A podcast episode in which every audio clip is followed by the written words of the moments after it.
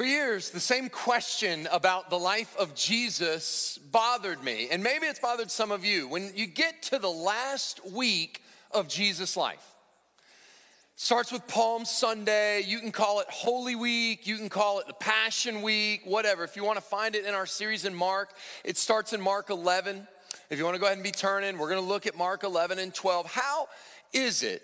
This is the question, and you go back and you go, wait a minute, how is it that a man can go on Palm Sunday, they're laying palm branches for this guy's entry into the city of Jerusalem. They're shouting, Hosanna, right? The Savior's here. Hosanna in the highest. Blessed is the coming kingdom of our father David. Like, the kingdom is here. How do you go from that level of popularity, that level of, yo, it's on, Messiah is come, to by Good Friday, they're shouting, crucify him, crucify him. Like, how does that happen? How does Jesus, who never hurt anybody, I mean, Jesus, friend of sinners, lowly and mild, like, parents would give their little babies to Jesus so that he could bless them. I mean, he healed the sick, and he had compassion, and he loved the poor people, and he helped all these people. How does this guy get nailed to a Roman cross? Like, what is that about? It all hinges on Mark 11 and 12. If you're like me and you've ever wondered about that. I mean, it's Passover week, just to set the scene. Jesus has entered Jerusalem, it's Passover week, and Jerusalem is a powder keg. This happens year after year, by the way. There's messianic fervor. Is this the year? You reckon this is the year? I mean, here we are, God's people, and we're just being subjugated by the mighty Roman Empire. But who knows? Maybe this is the year when Messiah bubbles up. And when Messiah comes, what's he gonna do? Oh, he's gonna take care of business.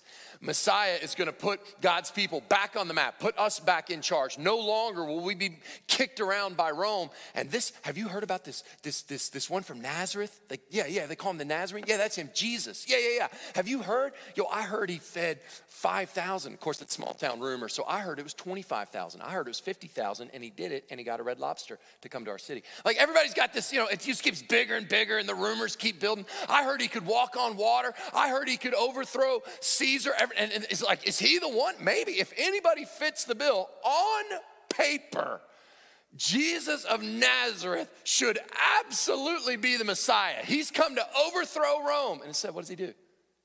I mean, to be the Messiah, this is not just a political leader.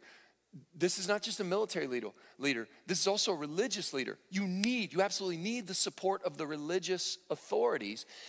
Here he's come, they think, to overthrow Rome, for which you need the support, the backing of the religious authorities. And instead, he's overthrowing, it seems, the religious authorities. This all starts when he goes into the temple. Remember this? He goes on the first day, looks around, does a quick sightseeing tour, comes back. But then when he goes back in, Mark 11, like 15, somewhere around verse 15, he goes into the temple. What does he do? Cleans out the temple. Apparently what was going on during Passover week, I mean, there's all this traffic coming through. Everybody's coming to the temple. You got to bring your sacrifice. The problem is you're coming from all these towns all around the ancient Near East, and everybody's got their own currency. So you've got to buy. You're not going to load up all your animals that you need for the sacrifice. You're going to just buy them when you get to Jerusalem. The problem is by the time you get to Jerusalem, you're showing up with Hebrew shekels, and this one's got a Greek drachma, and this one's got a Roman denarius. You need somebody to change all that money. Then you need somebody to take that new currency and change it so you can buy the livestock, and everybody's getting a little cut of the action. So the guys selling livestock are on the take. The money changers sitting there right there in the temple. It's become big business because on every transaction, they keep a little percentage back for themselves. Jesus comes in with a whip, turns over the tables of the money changers, clears them out, get out. And he says, they've turned my house into the den of thieves, right? You remember this? Here's the thing. The Pharisees have a very complicated relationship with Jesus. On the one hand, they want him to be Messiah. And they want him to be Messiah. But on the other hand, he keeps doing, in fact, they don't even have a problem with him clearing out the temple, because part of being a Pharisee is you want a pure religion. So they don't have a problem with all this Messiah talk. They don't have a problem with cleaning out the temple. Their big problem is he went and did that, you ready? Without their permission. See, they want a Messiah that works for them. They want a Messiah that's going to fulfill what they want. They have the authority, and Messiah is supposed to, if he had done the temple thing with their blessing, then it would have been fine. And that's really the problem you see over and over again. Jesus is coming as Messiah. He's just not fitting the description of what everybody wanted Messiah to be. Does that make sense? This is what he runs into over and over again. They want somebody to fight. They want a warrior. And then he goes into the temple and he cleans it out without the Pharisees' permission. Jesus did not ask for permission to go into the temple and to clean house. You know what he did? He walked into that temple. You ready for this? Like he owned the place. And when they asked him why he did it, you remember this? He says, it is written, my house shall be a place of prayer for all nations. You start talking like that, you see why you run afoul of the religious elite. But the people, they love him. And so the Pharisees think, well, it's a matter of authority. So a little bit later, they question him in front of the people and everybody. The crowd seemed to love him. So we're going to take him down a notch in the popularity.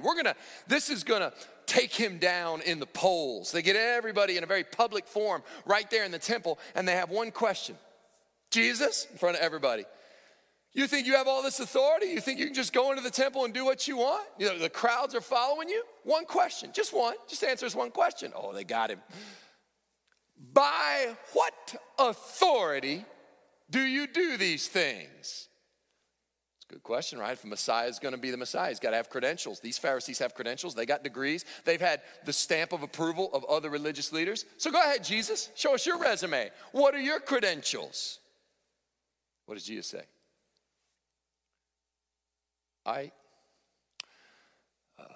I'll answer your question if you'll answer just one little old question of mine. Ask us anything you want. They're thinking, this hillbilly from Galilee. Go ahead, yeah, we're not afraid of your questions. He's like, all right, remember that John the Baptist? Was he the real deal or not? To which the Pharisees say,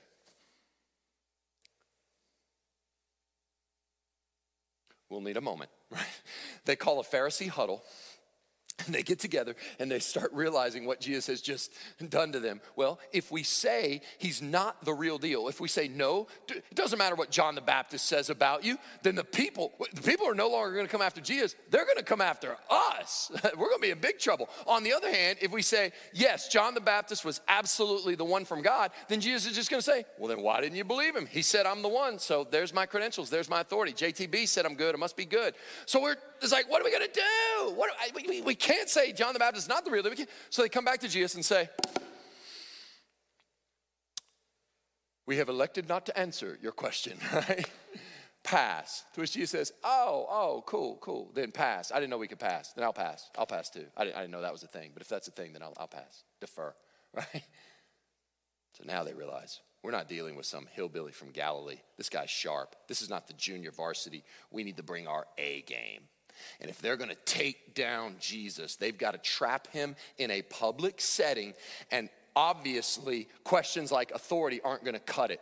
And so I believe this verse, turn to Mark chapter 12, verse 13. This passage, this interaction, it is subtle. It's easy to miss. If you were reading through Mark 12, you might just blow right past this particular passage. But I'm convinced this is their A game. Everything rests on how Jesus responds to this question. This is the question, in other words, that is the major hinge that gets us from everybody loves him to crucify him. It's what happened right here. It's subtle, but I'll see if we can draw it out here. Mark 12, 13. And they sent to him some of the Pharisees and some of the Herodians to trap him in his talk. Okay, so the religious elite that wants to bring Jesus down sends, this is interesting, some of the Pharisees and some of the Herodians. Pharisees and Herodians hated each other, but the one way you can always unite people, nothing unites like a common enemy. And they had one in Jesus. Who are the Pharisees? The Pharisees are the people that would give anything if there was a Messiah that would come and would start to fight. Who were the Herodians? The Herodians were agents of Rome. They get their name Herodians. They were of the family of King Herod. So the Herodians got a good thing going. Now stay with me. The Pharisees want to overthrow Rome. The Herodians do not want to overthrow Rome, right? They're making money. They got a good life. Put it this way. The Pharisees were mad at Jesus. They hated Jesus because he wouldn't take up arms and fight. The Herodians were scared of Jesus because they were scared he might take up arms and fight.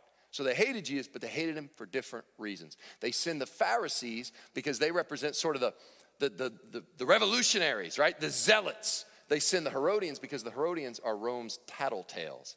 And whatever Jesus says, they're going to go right back and tattle to Rome. So they bait him. They try to draw him in. And they came to him and said, "Teacher," dripping with flattery, you can hear it. "Teacher, we know that you are true and do not care about anyone's opinion. For you are not swayed by appearances. You truly teach the way of God." Ugh. They're baiting him, right? Why are they going on and on about how you keep it real? Jesus, it doesn't matter that the Herodians are right here. You won't be swayed by that. You don't care. You know, because you know in matters when it comes to Rome, the Pharisees are like, say it. Say we're going to take up arms and fight. Say it. But if he says it, the Herodians are going to go tell Rome, and they're going to come and crush that kind of rebellion. They're going to crush Jesus. But you don't care. You see, they're flattering him. Jesus, you don't say the politically correct thing. You spit it 100. You don't care about anyone's opinion. You're not swayed. So never mind that the Herodians are here. The battle lines are drawn. No matter what you say, you cannot please both the Pharisees, who are ready to fight, and the Herodians, who are, if you even hint that you're any way revolutionary against Rome, they're going to go and tell. You don't care. And so they come at him with the most incendiary thing imaginable. The battle lines are drawn. You ready? Here's the question. It all came down to the topic of taxes. Now, thankfully, taxes are no longer an incendiary issue in politics. But back then they were. And so they want to know. And here it is. Is it lawful to pay taxes to Caesar or not? And just like they do on news programs when they try to pin a politician down, no. Do not wiggle. Do not try to. I want to know, should we pay them or should we not? Please do not respond with, well, that's what do you mean by taxes? Like, I want a straight answer. Is it lawful to pay taxes to Caesar or not? Should we pay them or should we not? Why is this the incendiary issue? Why is this such a big deal? The Romans had a lot of taxes. There were certain things that, there's a temple tax that Jews had to give, but the Romans had theirs. Rome also had a lot of public services. You know, they got water from these, they had waterworks, they had utilities, these massive aqueducts that the Romans built. And so who do you think pays for those utilities?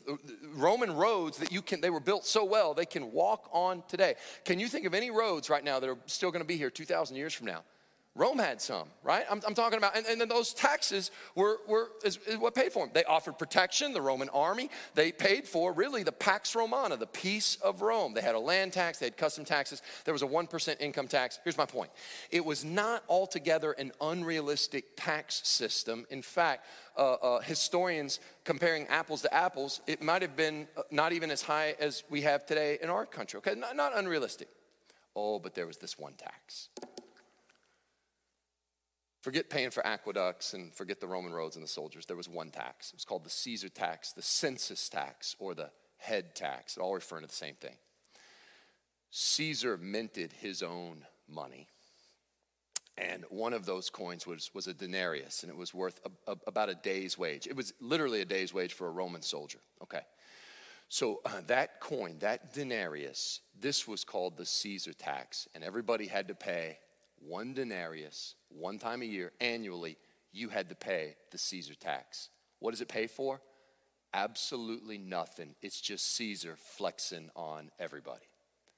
It's just Caesar being Caesar. You will pay the tax for no other reason than to remind you that I'm Caesar, and you pay the tax because I say you pay the tax.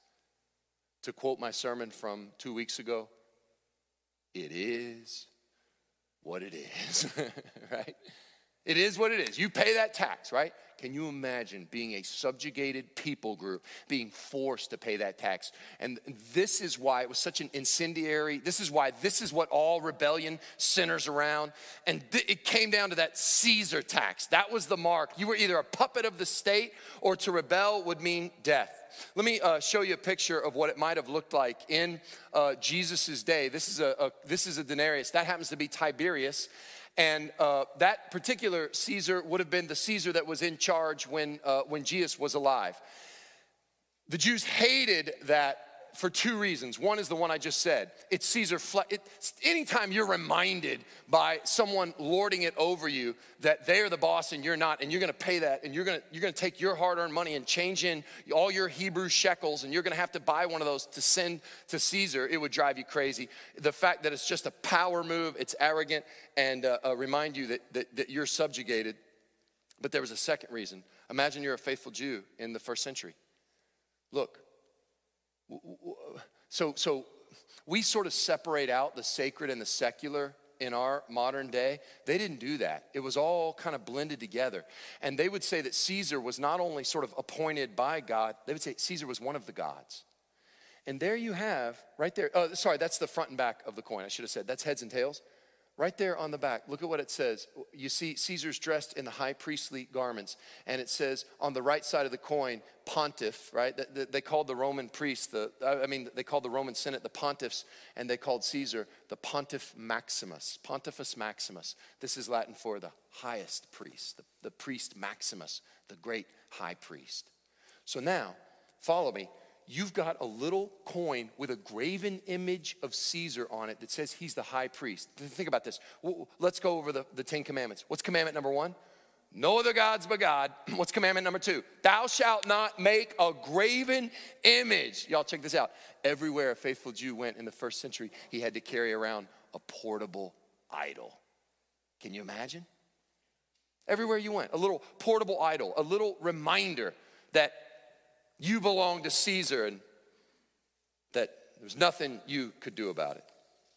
That's why this particular issue was the incendiary issue of the day. That's why it came down to taxes. Look, there was a line in the sand, and that line in the sand, when a revolutionary wanted to go full-blown revolutionary, that was the line in the sand. The line in the sand was simply, are you going to pay the Caesar tax or not? So it's not that different really from the revolutionaries in our country. You may recall, right, the Stamp Act, the Boston Tea Party. The idea was not that we were gonna make a revolution over that little boat and throwing that tea overboard. What did that do? It was a symbolic act that said, no, we're done. We're cutting ties. We're no longer sending taxes back.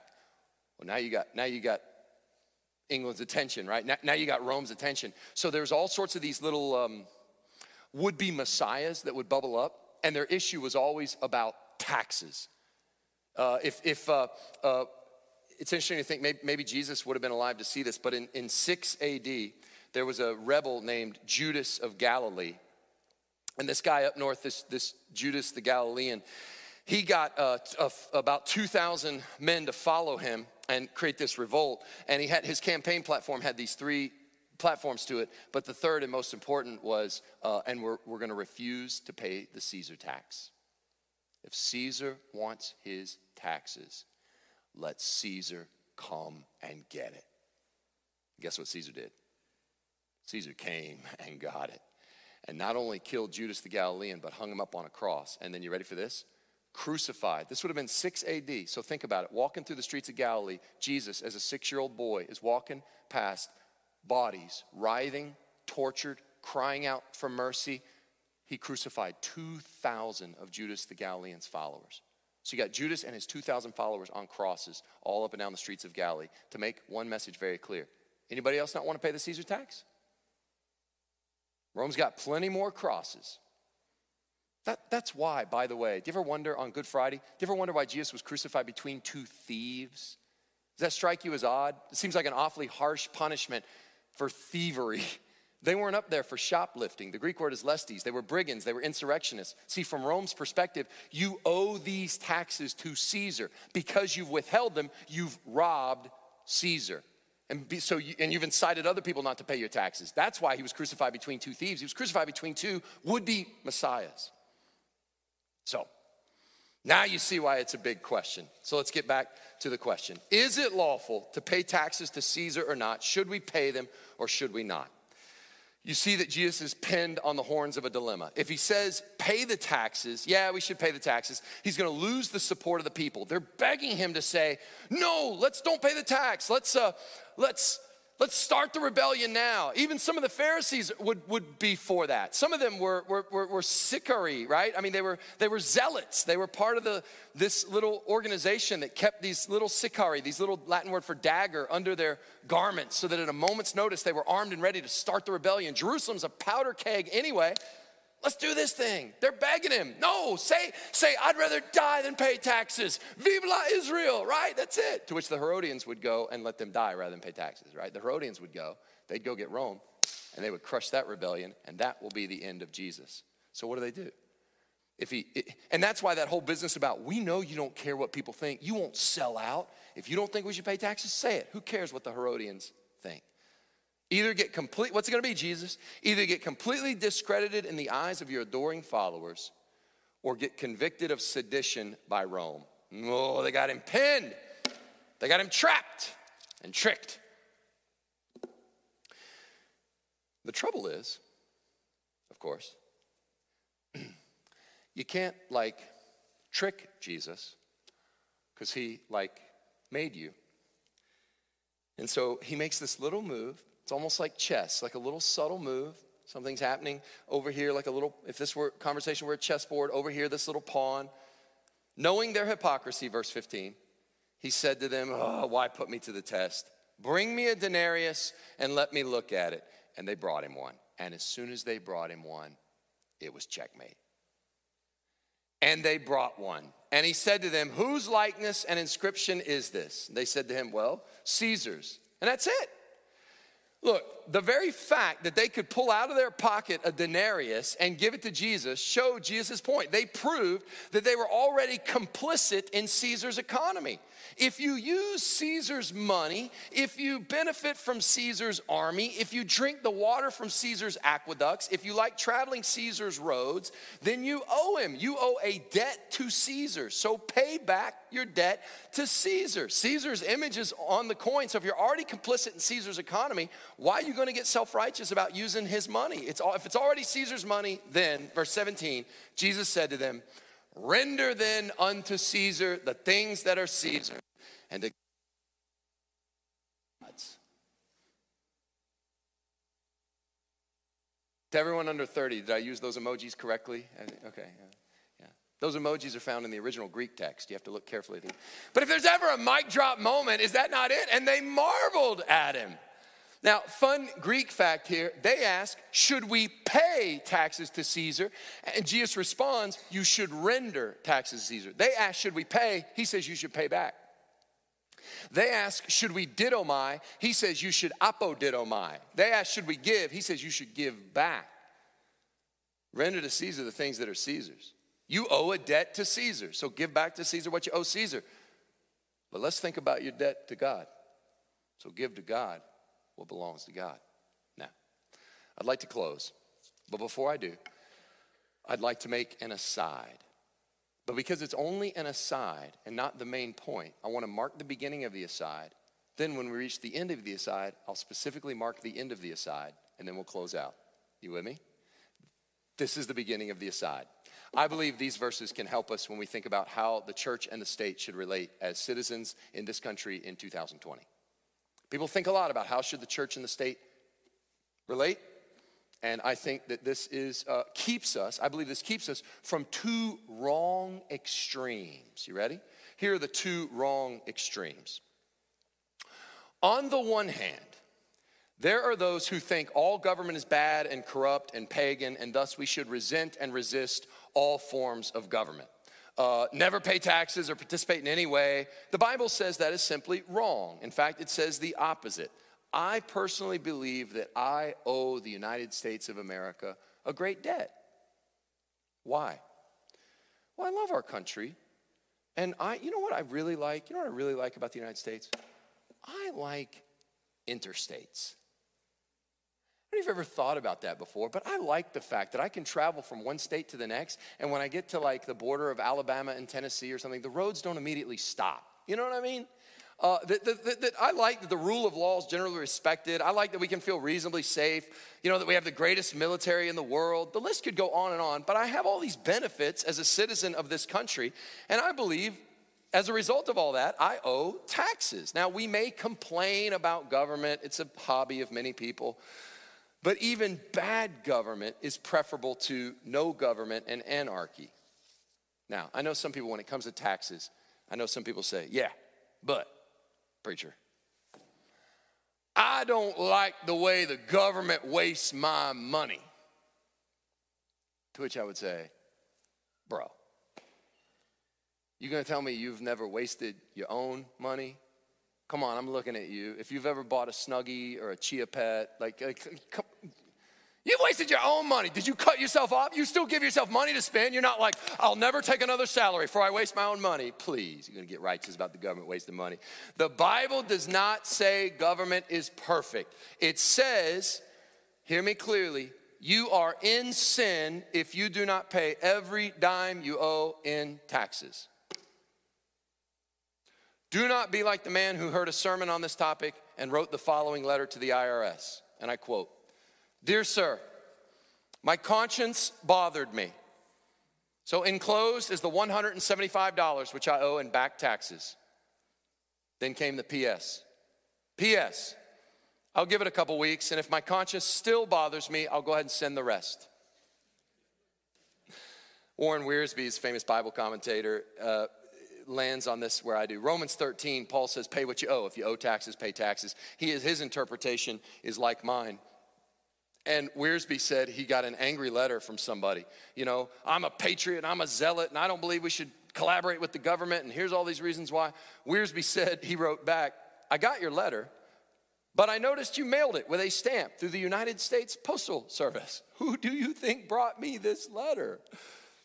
Your letter has exploded in a burst of irony. He didn't add that part, but he should have. At any rate, Paul's saying, pay what you owe. And Paul had it a lot worse than us. The Apostle Paul is saying, pay taxes. The whole time, he's enjoying the benefits of the Roman prison system. You think it's at all ironic that Paul was executed by Rome at the end of his life? Paul was beheaded as a Roman citizen. You think right before he was beheaded, he looked up at the executioner's axe and thought to himself in a brief moment of irony, I paid for that axe. Through my taxes, and yet the whole time it says pay the taxes. I'm just saying there is an extreme here that the Bible keeps us from. Pay what you owe, render unto Caesar that which is Caesar's. On the other extreme, however, is when a government oversteps its legitimate God-given authority and demands things of Christians that we cannot do and remain obedient to God, then we must render unto God that which is God's. What do I mean? If the day comes, and I hope it never does in the United States of America, but if the day comes where the Constitution is changed or thrown out, and the state tells us, look, Tom, if you preach this Bible, it's hate speech, and so it's outlawed. So here's what we're gonna let you do. You can continue to preach, but you can only preach the state's interpretation. Well, on that day, we have no choice. We must render to God that which is God's. And I will continue to preach and face whatever consequences there are. And I hope that you, Coleman First Baptist, will join me in prison. On the bright side, we'll have no trouble getting a nursery worker. Like, they're not going anywhere. But all the while, paying taxes. Does everybody understand? This simple phrase of Jesus did not just silence the Herodians and the Pharisees, but has given guidance to Christian ethics about how the church and the state relate for 2,000 years. Render to Caesar the things that are Caesar, and to God the things that are God's. This concludes the aside. And now let's draw the matter to a close. Got it? The aside was just avoid either extremes, right? Jesus' words meant to keep us right here in this appropriate way of looking at it. Don't be the guy who says, I'm never paying taxes because the state is all wrong. And don't be the guy that says the state is always right and we have to do whatever it says when it goes against, violates the word of God, right? Right here. Now, to draw this matter to a close, why? Why does Jesus say, Render to Caesar the things that are Caesar and things that are God's. Remember the question he asked? Whose inscription, whose image is on this coin? Remember the image of the coin? Whose image is on that? Everybody said the obvious answer, Caesar's. That's right. So the implication here is this. If this was made in the image of Caesar, that came from Caesar's mint. Caesar had that stamped and made, okay? So if this is made in the image of Caesar, then it belongs to Caesar. What's the logical implication? If you were made in the image of Caesar, you belong to Caesar. What's he saying? You. Whose image is stamped on your life? Were you made in the image of Caesar? No, you were not. How were you made? Genesis 1:27. You were made in the image of God. So whose image is stamped on your life? And whose inscription is on your life? God's. So if you were made in the image of Caesar, you belong to Caesar. If you were made in the image of God, guess who you belong to? You belong to God. So render to Caesar the things that are Caesar's. Caesar wants his money back, fine, give him his money back. But you belong to God. So what is it that is rendered to God? What are those things that are God's? If we're made in the image of God and we belong to God, what belongs to God, you ask? That would be everything. Your life belongs to God. Your family is to be rendered to God. Your plans rendered to God. Your dreams given back to God. Notice not give to God, give back to God. Your all. Look at it this way. Trigger warning, by the way. This will make if you're anything like me, this will make your pride bristle. Have you ever seen a cat that gets too close to an enemy, it hunches its back, and the hair on the back stands up? That's what this does to my pride. Maybe it'll do the same to yours. And it comes down to human rights. When it comes to human and human interactions, you have human rights. You have to treat this person with respect, they treat you with respect. Why? Because there's human rights. Listen carefully. When it comes to human on human interactions, there is such a thing as human rights. When it comes, however, to human God interactions, listen carefully, you have no rights. Did that not make anybody bristle? I hope it did, but just to be clear, I'm going to say it again because it's something that most of us Americans have never heard, ever spoken, so I'm going to say it again. When it comes to human God interactions, you have no rights. Surely that makes your pride bristle. What do you mean? You mean I have no rights? Who does God think he is? Say that sentence back to yourself. He thinks he's God. And if he's God, he made you. And if he's God, he holds you together. And if he's God, you are not guaranteed another breath in your lungs but what God gives it to you. And if he's God, he's holding your molecules together right now. And if he wants to let them slip apart, he can slip apart. Where do I find that? In the Bible, in Colossians, it says, in him we live and move. And in Acts, in him we live and move and have our being, which means if he wanted to stop, he could let us float apart. You say, well, I'm going to use my life to do this or that. Your life is two handfuls of mist here today, gone tomorrow. If he wants your life, he'll take it. How do you get leverage on some being like that? The answer is you don't. Now that should give us pause. If you don't pay Caesar by withholding taxes, you get punished. Well, try robbing God by withholding obedience from him. That's called sin.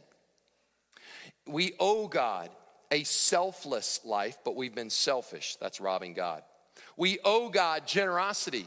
We've been greedy. That's robbing God. We've held others to a high standard, but we've allowed ourselves lots of justifications. That's robbing God. The list could go on and on. But sin is cosmic treason. It's robbing God. It's failing to give God. We fail to do that. If you fail to give God the things that are God's, if you fail to render unto God the things that are God's, you could build up a massive debt by not paying your back taxes. What kind of debt are you going to ring up not rendering unto God the things that are God? And who's going to get between you? If judgment is coming, you can get a lawyer to get between you and the IRS. Who's going to stand between you and Almighty God? If you have been guilty of that, you have sinned. If you have failed to render unto God that which is God's, you have sinned and judgment is coming.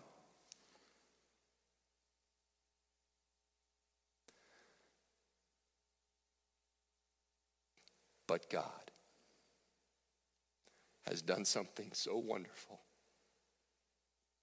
Out of his great mercy and his deep and abiding grace, listen, God has made a way for rebel sinners like us who have robbed God to be saved.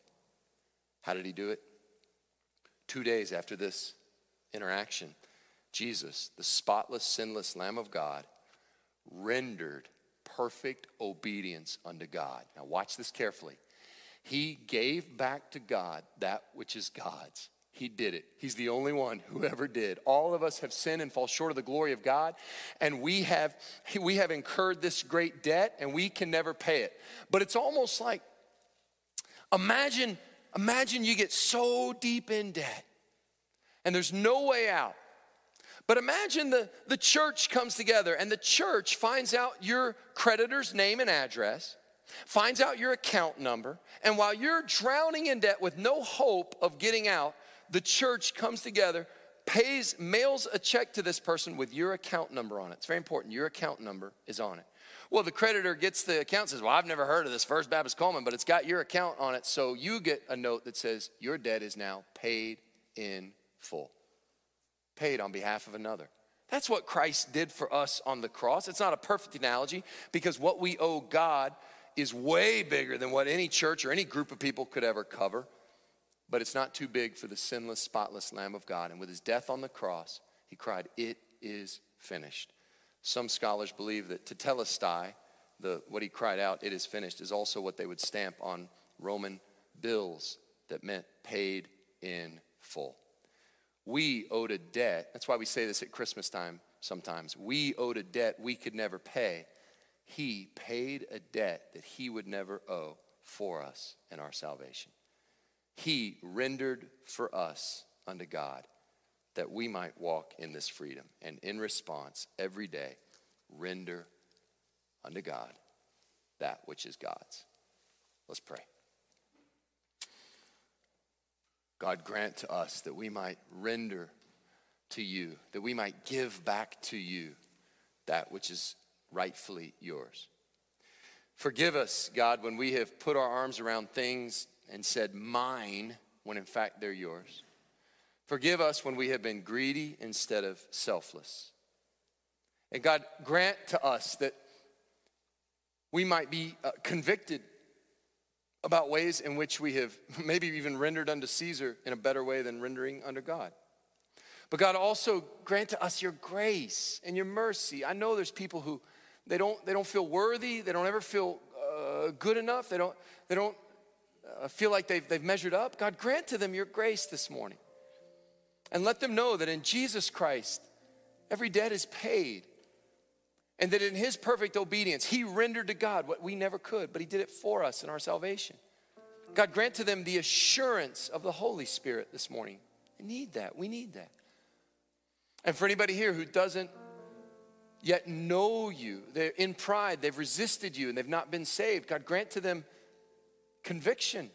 Grant that they might be saved today, respond to you, that they might render unto you that which is yours, which is everything. God, we ask this in the matchless name of Jesus, our Savior. Amen. I'm going to ask you at this time, if you would,